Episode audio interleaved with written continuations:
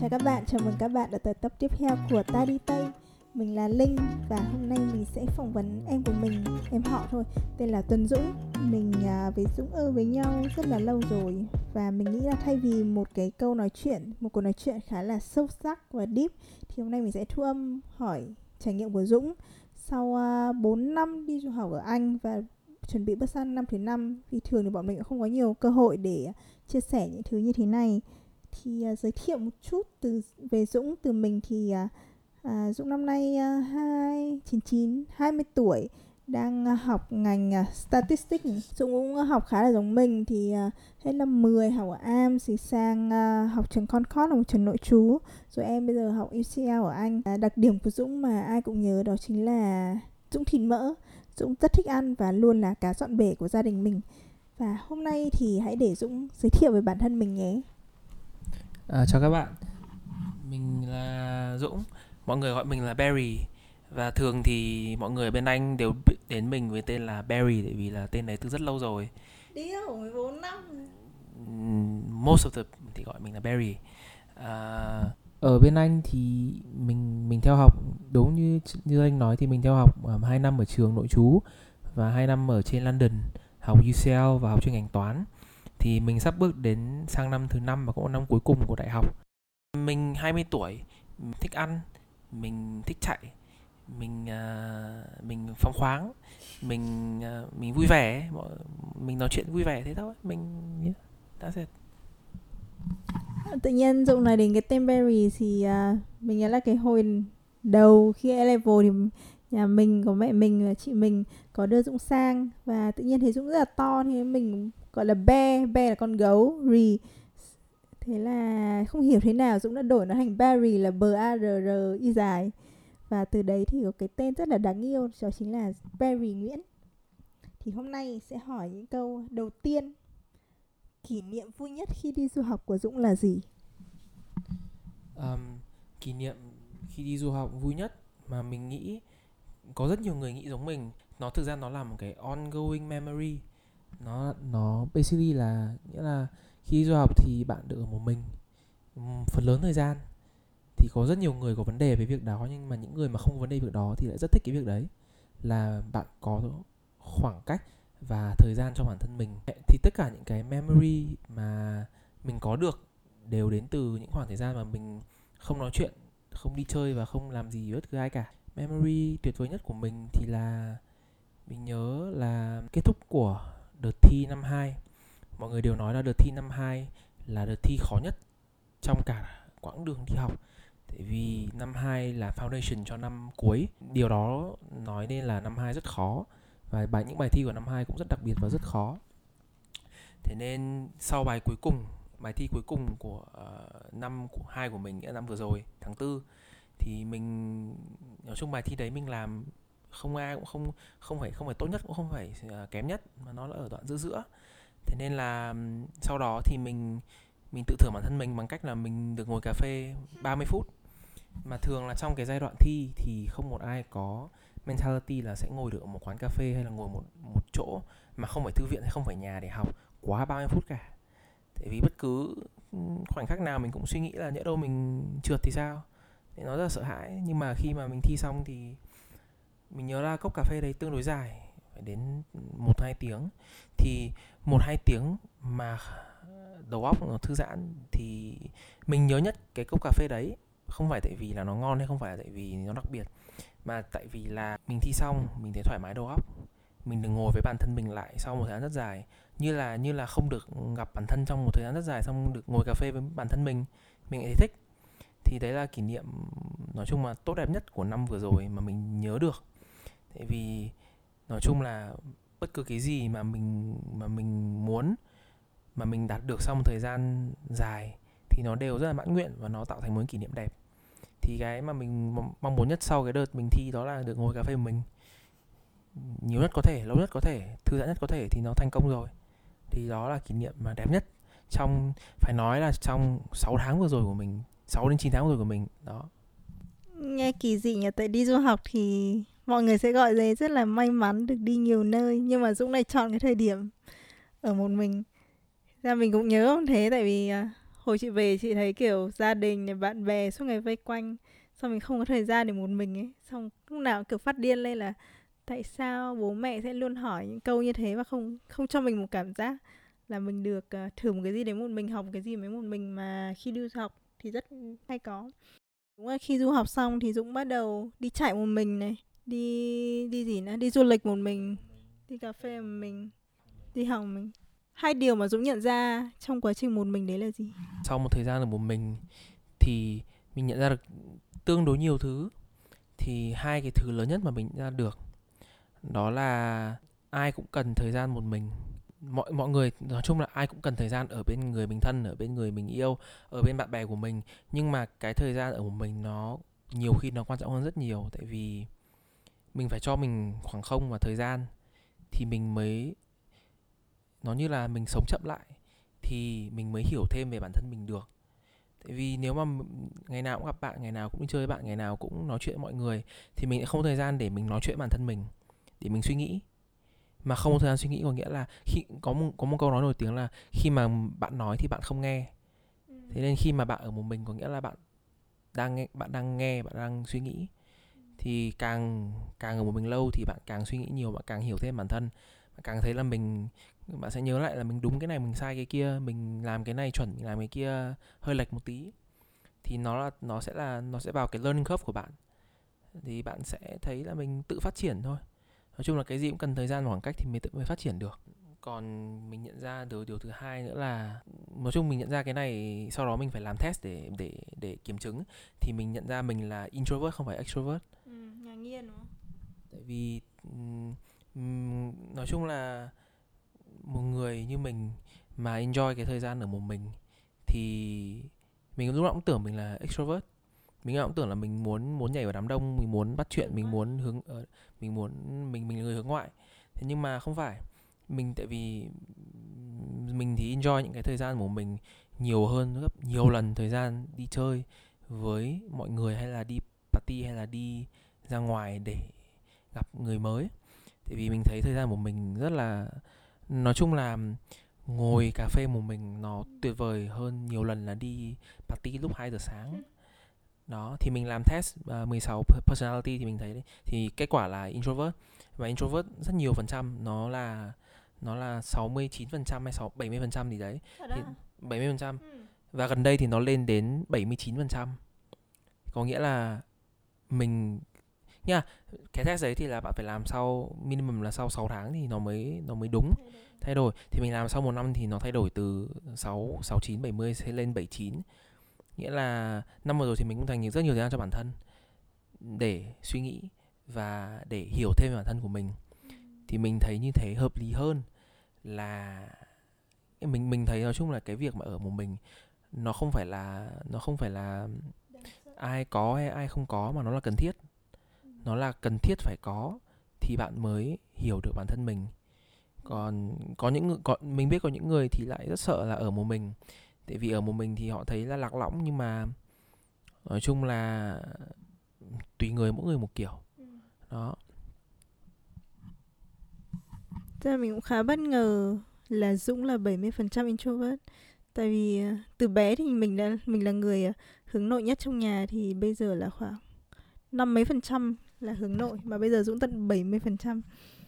Thì mình nghĩ tất nhiên cái câu chuyện này nó khá là chuyện phiếm, nhưng mà mình nghĩ là chúng ta hãy dành thời gian để nói chuyện với gia đình, với người bạn bè, dù họ đi du học hay không, để hiểu thực sự là trải nghiệm của họ như thế nào.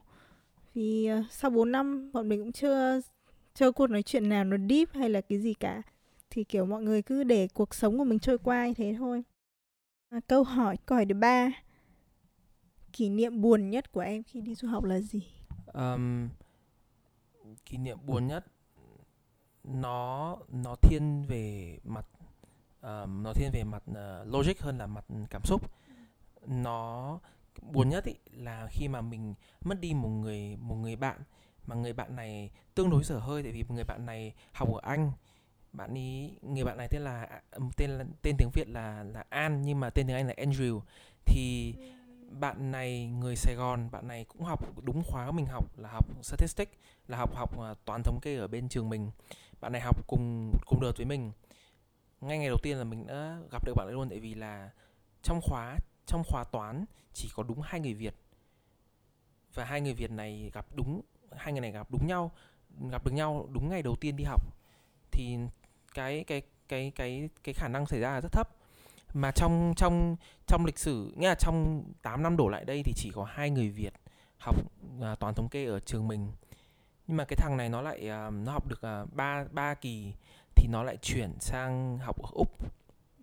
Và cái mục đích nó chuyển sang là mục đích của nó chuyển sang là A, thì bây giờ nó chuyển sang nó không đạt được mục đích đấy, mà nó cũng không theo đuổi ngành toán nữa, và nó cũng hơi hối hận cái việc là nó theo đuổi ngành toán.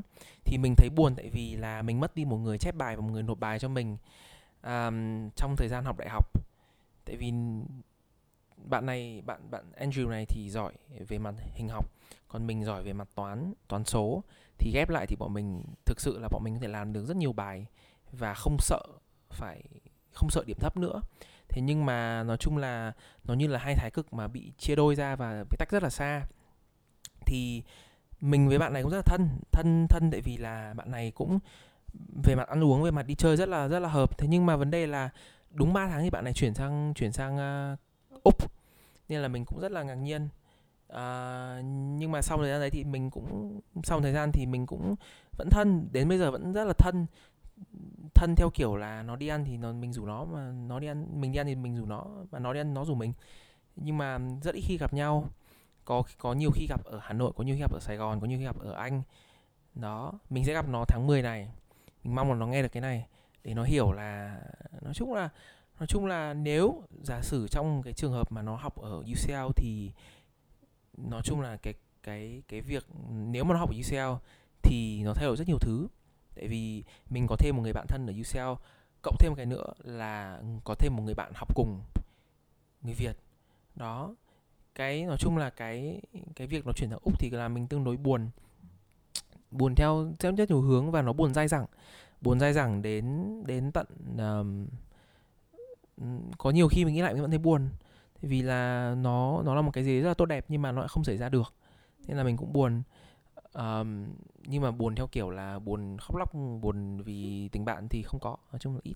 Đó, buồn theo kiểu là mình nghĩ là nó xảy ra được rất là tốt nhưng mà nó lại không xảy ra được. Một cái gì đấy mà nó đẹp, nó giống như là hụt hẫng. Đó, thì đấy, kỷ niệm buồn hơn thế thì mình nghĩ là hình như là không có, tại vì mình không để bụng cái gì bao giờ. Mình cũng không, nói chung là buồn thì nó cũng ít thứ để buồn mà, đúng không? Tùy người tùy kiểu, nhưng mà theo mình thì buồn làm gì, vui còn chưa hết nói thì buồn, đúng không? Thế Andrew có phải là người bạn em thấy thú vị nhất trong 4 năm khi em đi du học không? Cái này thì em không biết, cái này thì mình không biết. Tại vì là thú vị thì theo mình nghĩ thì mỗi người có một kiểu thú vị, mỗi người có một kiểu chơi riêng. Mình chơi mọi người theo nhiều kiểu khác nhau. Andrew thì mình chơi theo kiểu là bạn bè, nghĩa là cái hồi đấy thì vẫn là mới chỉ là bạn bè xã giao thôi, nhưng mà dần dần thành thân.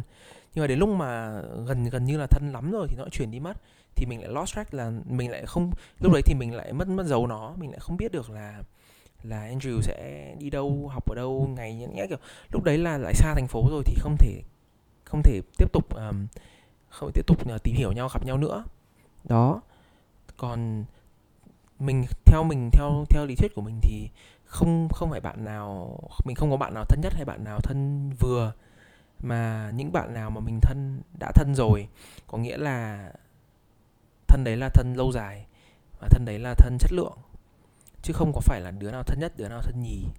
Đó, tất cả đều thân theo một, nếu đã thân thì nghĩa là tất cả như nhau, tất cả giống nhau. Rất buồn cười là có những người không ở cùng thành phố mình, không ở cùng đất nước mình nhưng mà vẫn thân nhất với mình. Đó, có những người ở Canada, có người ở Sài Gòn, có người ở Úc, có những người lại ở tỉnh khác, ở Hà Nội hoặc là ở nhiều nơi, Nhật, Hàn, nhiều lắm. Thì cứ cho là Andrew nhất đi, nhất trong số nhất, nó có thể nói thế.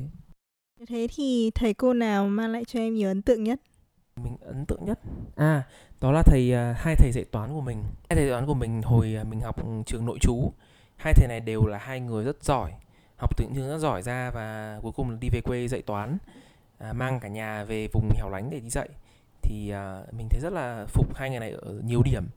Điểm nhất là hai người này chạy rất giỏi, mà hai người này lúc nào cũng đi tham dự thi chạy, và chạy tầm 80 cây đổ lên và 100 cây đổ lên. Tuy là kiểu thầy giáo dạy toán nhưng mà chạy rất là giỏi.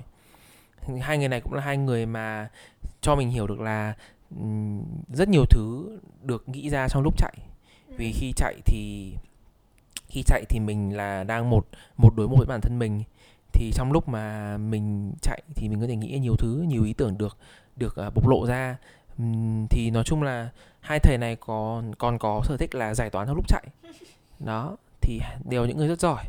Hai người này nói chung là rất là kiên trì để có được cái vị trí trưởng và phó, nghĩa là nói chung là trưởng và phó ban toán bộ môn ở trường không phải dễ. Mà hai thầy này cũng rất là trẻ, không quá già, 40-45 tuổi. Thì mình phục ở hai người này tại vì là quyết định ấn tượng cho Hoành thì không nói gì rồi, vì hai người này rất là giỏi rồi, nhưng mà ấn tượng ở cái nữa là quyết định mang gia đình về vùng rất là xa thành phố để sinh sống. Đều có hai con, đều có một vợ, đều có hai con, đều có nhà cửa rồi, đều có xe đẹp, nhưng mà cái ấn tượng nhất là mang về vùng đấy. Thì không hiểu là việc gì đưa người ta đến quyết định là chuyển nhà về vùng hẻo lánh như thế.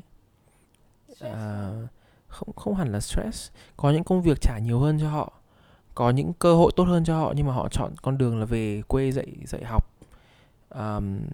Có hai thầy này cũng có chia sẻ là không phải lúc nào việc dạy học cũng là việc mà hai người này enjoy, tại vì là có nhiều thứ có thể áp dụng được, kiến thức của hai thầy có thể áp dụng vào nhiều thứ hơn, như là đi làm ngân hàng, như là đi làm bảo hiểm, như là đi làm thiết kế xây dựng, những cái mà cần toán, những cái trả rất nhiều, về mặt tài chính là trả nhiều hơn nhiều, nhưng mà lại chọn nghề dạy học thì nó hoàn toàn không hợp lý.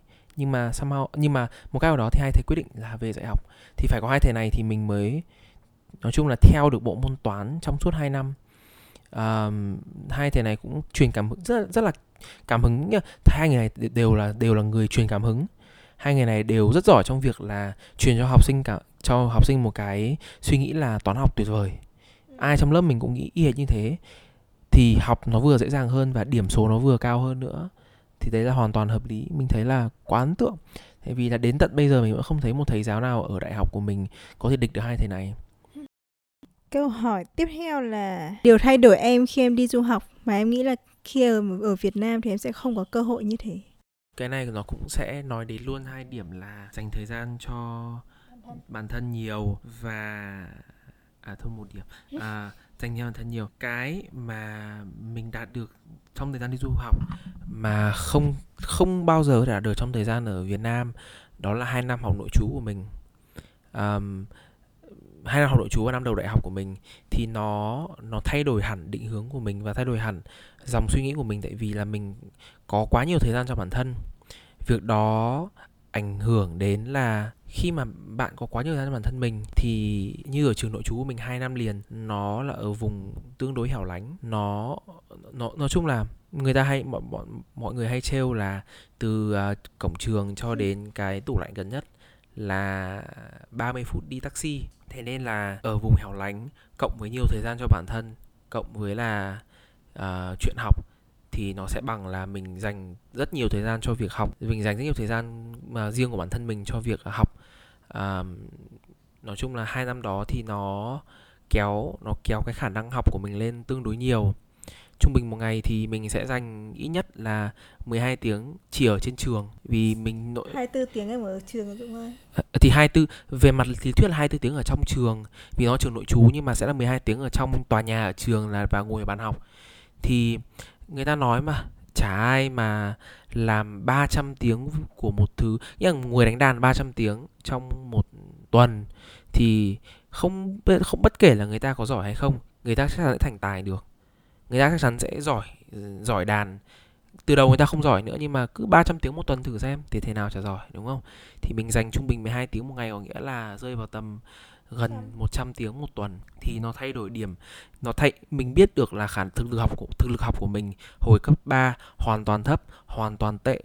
Làm sao mà mình học được như thế này nếu không có cái thời gian đấy. Mình ghét cái thời gian đấy nhất, nhưng mà mình cũng cần thời gian đấy nhất. Nên là nó thay đổi tương đối nhiều thứ.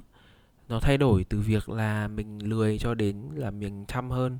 Nó thay đổi là điểm mình thấp cho đến cao hơn. Thì nói chung là đó, nó là công thức mà tương đối là tiêu cực và tương đối khó để tìm được, nhưng mà có được cái đấy thì rất là tốt. Thì mình thấy là rất là cần cảm ơn cái thời gian đấy mình ở một mình ở trường nội trú thì mới thành ra được như thế này. Câu hỏi tiếp theo là thứ gì không thể thiếu khi em đi du học? Gần nhất khi đi du học thì mình nghĩ là bạn phải dũng cảm một tí. Bởi vì là nó có rất nhiều yếu tố ở du học, có nghĩa là đã đi du học cũng không phải ở nhà rồi. Mà không phải ở nhà thì nghĩa là mình không làm những thứ mình quen thuộc, mình không ở những nơi mình quen thuộc, mình không gặp những người quen thuộc của mình. Mình sẽ thấy sợ và mình sẽ thấy buồn. Nhưng mà dũng cảm để làm gì? Dũng cảm là để hết sợ và để hết buồn. Mọi người đừng nghĩ dũng cảm là phải đi, là phải đấu đá với mọi người hay là thế nào. Mà dũng cảm là phải dũng cảm trong cả trí óc nữa. Là mình phải cực kỳ mạnh mẽ ở trong đầu của mình. Tưởng tượng mà bạn gặp vấn đề, nghĩa là khi mà ở lâu của mình bạn sẽ thấy buồn, và buồn lâu ngày nó sẽ trở thành gọi là tự kỷ. Ở trong tự mình tạo thành sự tự kỷ trong người mình, thì mình phải biết cách giải quyết vấn đề đấy. Mình phải dũng cảm ở đây là gì? Là mình phải biết đường, để nói ra với người khác.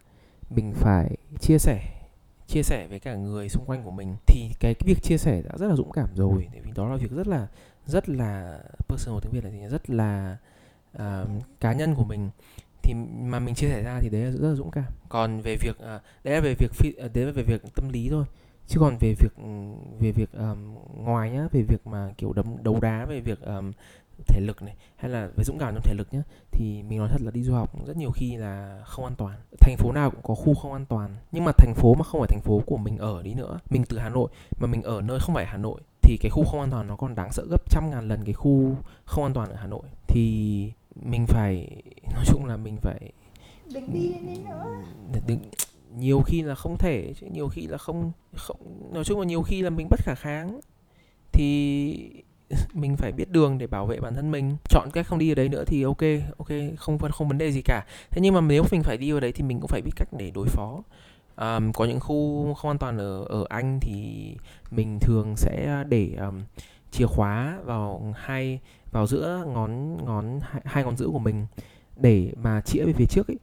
Lấy cái chìa nào nhọn nhất, bạn cứ tìm cái chìa nào nhọn nhất mà có thể mà chọc, có thể thủng bụng đứa khác được, cứ cầm trong tay, và nếu ai động vào người mình thì mình sẵn sàng đấy, mình sẵn sàng bảo vệ bản thân thôi. Nó chuyện bình thường, đừng nghĩ nó xa vời quá.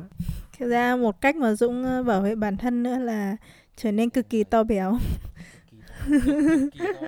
Để nó sợ mình các bạn ạ. Để người khác sợ mình, nhưng mình không nghĩ. Mà theo mình thì các bạn phải trên 90 cân thì nó mới sợ mình được. Bắt buộc đấy. Phải trên 90 cân mới sợ mình được. Nhưng mà hồi Dũng 96 cân và đang đi trên đường không thở được thì Dũng sợ quá. Dũng lại phải giảm cân. Nhưng mà mình nghĩ đúng là cái sự dũng cảm nó rất quan trọng. Và tất nhiên nó không phải là một ngày hai thì có sự dũng cảm đấy. Nó phải trải qua rất là nhiều gian nan thì bản thân mới có cái sự dũng cảm như vậy. Thế nên bạn cũng không cần đặt quá áp lực là ok, hôm nay tôi phải trải qua tất cả khó khăn trong cuộc đời, mà sẽ từng bước một chia sẻ với người khác. Việc bạn đã trải qua, hỏi trợ giúp, cũng như các tập khác cũng đã nói về sự trợ giúp, thì thế từ đấy thì chúng ta cũng sẽ dũng cảm hơn và cảm thấy thoải mái hơn khi mà đi du học. Tương lai, nếu mà nghĩ tương lai thì em sẽ nghĩ tương lai. Nếu mà mình nghĩ đến thì mình không nghĩ xa, mình chỉ nghĩ đến là thế sau khi mà học xong, trong tương lai gần sau khi học xong thì mình sẽ làm gì.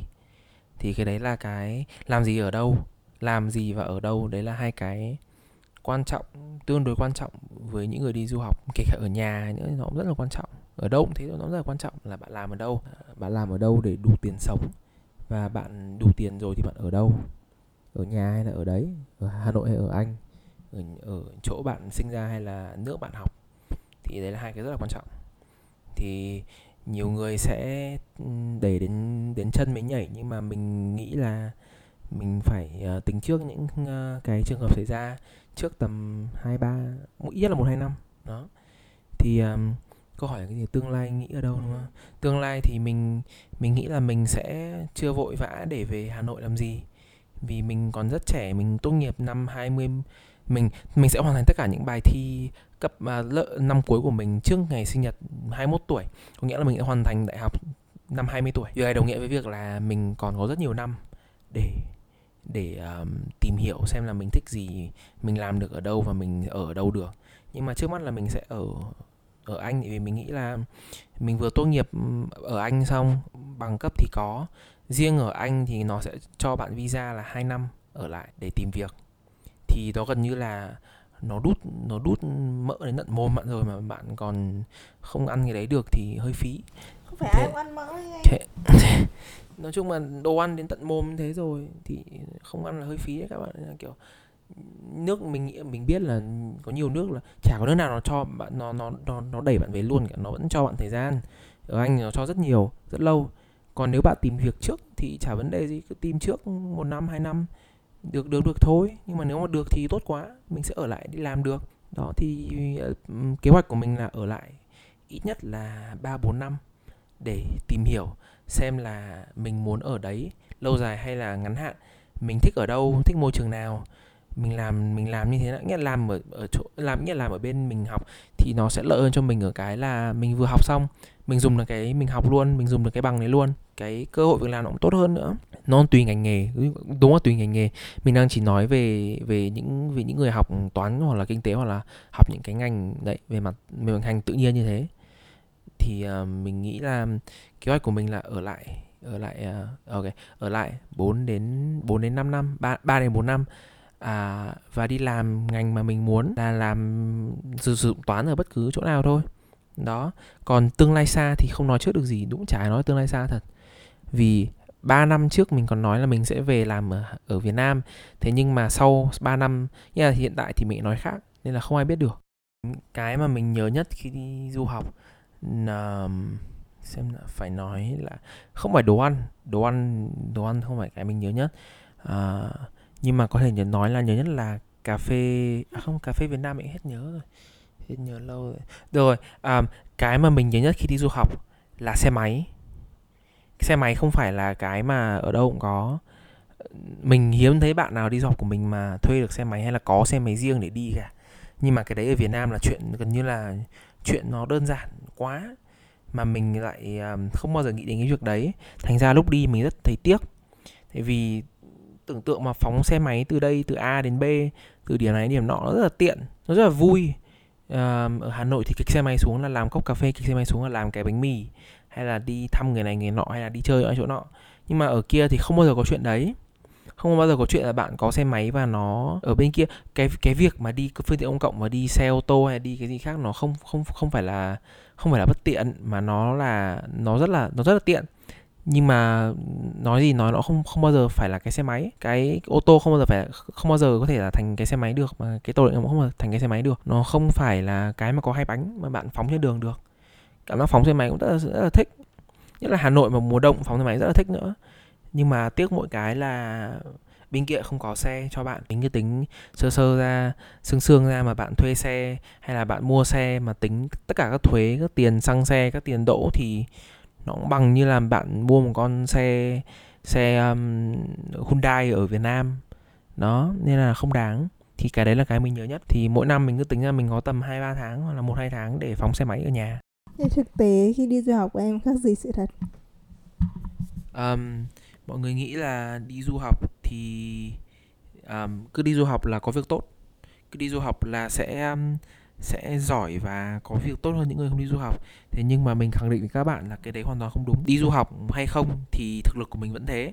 Thì thực lực của mình ở Việt Nam là ở nơi mà mình sinh ra hay là đi du học nó đều như nhau cả. Thực lực ai tốt thì người đấy có việc tốt, ai chăm chỉ tìm việc người đấy có việc tốt, ai chăm chỉ làm việc người đấy có việc tốt, thế thôi. Chứ còn người ta cứ nói đi du học là tốt, nhưng mà mình nói thật là không ai biết được. Nó có thể là một cái nhỉnh hơn một tí thôi, nhưng mà mình vẫn có thể thành công được ở đấy, mình cũng có thể hoàn toàn có thể kiếm được nhiều tiền đây. Việc gì phải đi du học để kiếm nhiều tiền nhá. Cái đấy là cái hoàn toàn mà mọi người nghĩ sai. Có rất nhiều người nghĩ sai cái đấy. Còn những người nghĩ đúng mình thì mình không quan tâm, nhưng những người nghĩ sai thì mình nói thẳng là cái đấy không phải sự thật. Sự thật là ở đâu cũng thế thôi, thực lực nói tất cả. Tiếp tục một câu hỏi ngẫu nhiên khác. Thì khi em chuyển sang một cuộc sống mới thì vì em quen được nhiều bạn mới thì nó có đúng không? Thì ở những bạn ở Việt Nam thì em giữ liên lạc kiểu gì, hay là có thể em không giữ liên lạc nữa? Thì đấy là câu chuyện như thế nào? Như mình thì mình giữ cái vòng tròn tình bạn của mình, những người xung quanh mình nó rất là ít thôi. Vì theo mình hiểu từ lâu rồi thì là có nhiều bạn nó không giúp được làm mấy, thân với nhiều người để làm gì. Mình cứ thân với một hai người cho nó nhiều đi, tin tưởng người ta đi, còn hơn là đi thân với một người ấy, mà mình thân nói chung là thân tri kỷ còn hơn là xã giao với cả 100 người, chả giúp được cái gì cả, nó còn mệt đầu hơn. Thì những người mà mình nói chung là những bạn mà mình chơi từ hồi học ở Việt Nam thân thì người ta vẫn luôn thân với mình thôi, có không gặp 1 năm hay là 1 năm rưỡi hay là 2 năm đi nữa thì khi gặp mình vẫn nói chuyện bình thường, tại vì mình biết là thân cái tình bạn nó thân như thế thì chả vấn đề gì cả. Không gặp thì thôi, chả có việc gì, mình chả làm gì người ta cũng chả làm gì mình. Thì lúc gặp thì mình sẽ ngồi cà phê xong mình nói chuyện, thì lúc đấy là lúc vui nhất, tại vì lúc đấy bao nhiêu chuyện để nói, cả 1 năm trời bao nhiêu chuyện nói. Còn những người mình thân bên kia thì vẫn luôn thân. Mình không có cái thú vui là đi gặp người mới và đi nói chuyện với người mới và đi làm những cái mối quan hệ mới. Mình biết thừa là mình thân với ai rồi thì cứ cố làm tốt ở cái là thân với người ta đi và tin tưởng người ta để người ta tin tưởng mình, kể chuyện với người ta để người ta kể chuyện với mình. Đó, nói chung là thấy hạnh phúc, thế mình thấy tương đối hạnh phúc và đơn giản hơn là đi tìm người mới và gặp người mới và thân với người mới. Thế là podcast này với mình thì là mình nghĩ là mọi người nên chia sẻ nhiều hơn. Và mình thực sự với các bạn nghe và sẽ thấy những câu hỏi rất là ngẫu nhiên và cũng dở hơi. Thì để chốt lại, Dũng, chốt lại đi. Mình muốn chốt lại thì chủ đề chính của podcast này mình vẫn thấy là mình nói rất nhiều đến việc là ở một mình và suy nghĩ sâu xa về vũ trụ, suy nghĩ về bản thân của mình. Mình vẫn muốn nhắc lại nhiều lần là rất nhiều lần là ai bất kể đi du học hay không đi du học thì bạn cũng cần phải có thời gian để tự tìm hiểu bản thân mình. Các bạn cứ nghĩ là mình hiểu mình rồi, là hiểu mình muốn gì, nhưng mà có chắc là các bạn hiểu mình chưa? Tại vì là bây giờ mình phải ngồi xuống mình tự hỏi bản thân mình là có đúng hay là sai, và mình còn thế này thật hay không thì mình mới hiểu được. Chứ làm gì có chuyện tự dưng mình hiểu được mình như thế nào. Và cái nữa ấy là bạn không thể hiểu người khác được nếu bạn chưa hiểu bản thân mình. Làm sao bạn hiểu là bạn mình muốn gì nếu mà mình chưa biết là mình muốn gì? Làm sao bạn giúp người ta được khi bạn không biết là bạn muốn gì? Đấy, nó rất là buồn cười. Có rất nhiều người mà không biết là mình muốn gì mà đi giúp người ta, như thật, nói như thật luôn, kiểu không biết thì làm sao mà đi giúp được, đúng không? Mà không hiểu bản thân làm sao mà hiểu người ta được. Thế là thôi, đứt. Nên là cứ dành nhiều thời gian cho bản thân mình. Đừng nghĩ là dành nhiều thời gian cho bản thân mình thì là mình đang cô lập lại với thế giới, mà cứ nghĩ là mình đang tự phát triển bản thân mình. Đó, nghĩ tích cực lên, đừng sợ. Mình xin hết. Đây hỏi phát biểu, mình xin hết. Dũng xin hết để Dũng còn được đi ngủ các bạn ạ. Và thực ra mình nghĩ mấy hôm nay mình cũng khá stress, và mình nghĩ là do Sài Gòn nó quá là bận rộn và mình cũng không dành thời gian để mình nghĩ về bản thân mình muốn gì, dành thời gian một mình. Và hôm nay thì mình nghĩ là Dũng nói một cái điều rất quan trọng là nên dành thời gian một mình, vì người bạn ở lâu nhất đó chính là chính bạn. Thì hai điều mà mình muốn chia sẻ sau khi nói chuyện với Dũng Béo là đầu tiên hãy dành thời gian để hỏi thăm, chia sẻ người bạn cũ hay là những thành viên trong gia đình. Người ta có thể đi du học ở một thành phố khác, hoặc đơn giản là cách nhà bạn 2 bước chân nhưng bạn ít khi nói chuyện tới chẳng hạn. Thì hãy dành thời gian, thay vì dùng điện thoại quá nhiều như mình, thì cũng có thể nên hỏi thăm và thực sự là nghe câu chuyện của mọi người. Vì đôi khi bạn nhìn thấy thế nhưng thực sự nó không phải thế. Ví dụ như hôm nay thì mình biết là Dũng 70% là hướng nội, ok 79. cũng không tin lắm, nhưng mà thôi cứ dành vừa tin. Điều thứ hai là hãy dành thời gian cho bản thân, hãy lắng nghe chính bản thân bạn và hãy lắng nghe và ủng hộ chính bạn, và biết đâu bạn sẽ cảm thấy thoải mái hơn và hiểu được chính bản thân mình chẳng hạn. Bye bye bạn, và cảm ơn bạn đã lắng nghe rất nhiều phút của cái cuộc nói chuyện rất là ngẫu hứng và dở hơi này. Mình nghĩ là khéo sau câu chuyện nói chuyện này thì trên Apple Podcast sẽ lại nhiều 1 sao review hơn, vì bọn mình nói chuyện nhảm quá. Nhân chuyện nói chuyện review thì cũng không khó anh Khánh. Thay vì ngoài những cái 5 sao, review 5 sao, mình cũng nhận được khá nhiều review 1 sao. Các bạn có thể nhắn tin, email bọn mình, nói về lý do để bọn mình có thể cải thiện, vì bọn mình thực sự rất muốn lắng nghe. Ngoài ra thì cũng có vài bạn email hỏi về những người đã tham gia nói chuyện này, hỏi về kinh nghiệm, hoặc là có người cũng đã chia sẻ câu chuyện của họ với bọn mình. Thì mong là trong các tập tới thì mình sẽ được chia sẻ câu chuyện đấy từ góc nhìn mới, từ những người mà mình thực sự không biết, và khám phá một con người mới. Còn những con người này thì mình nghĩ mình đã biết rồi. Chúc các bạn buổi sáng vui vẻ, buổi trưa vui vẻ, hoặc ngủ ngon.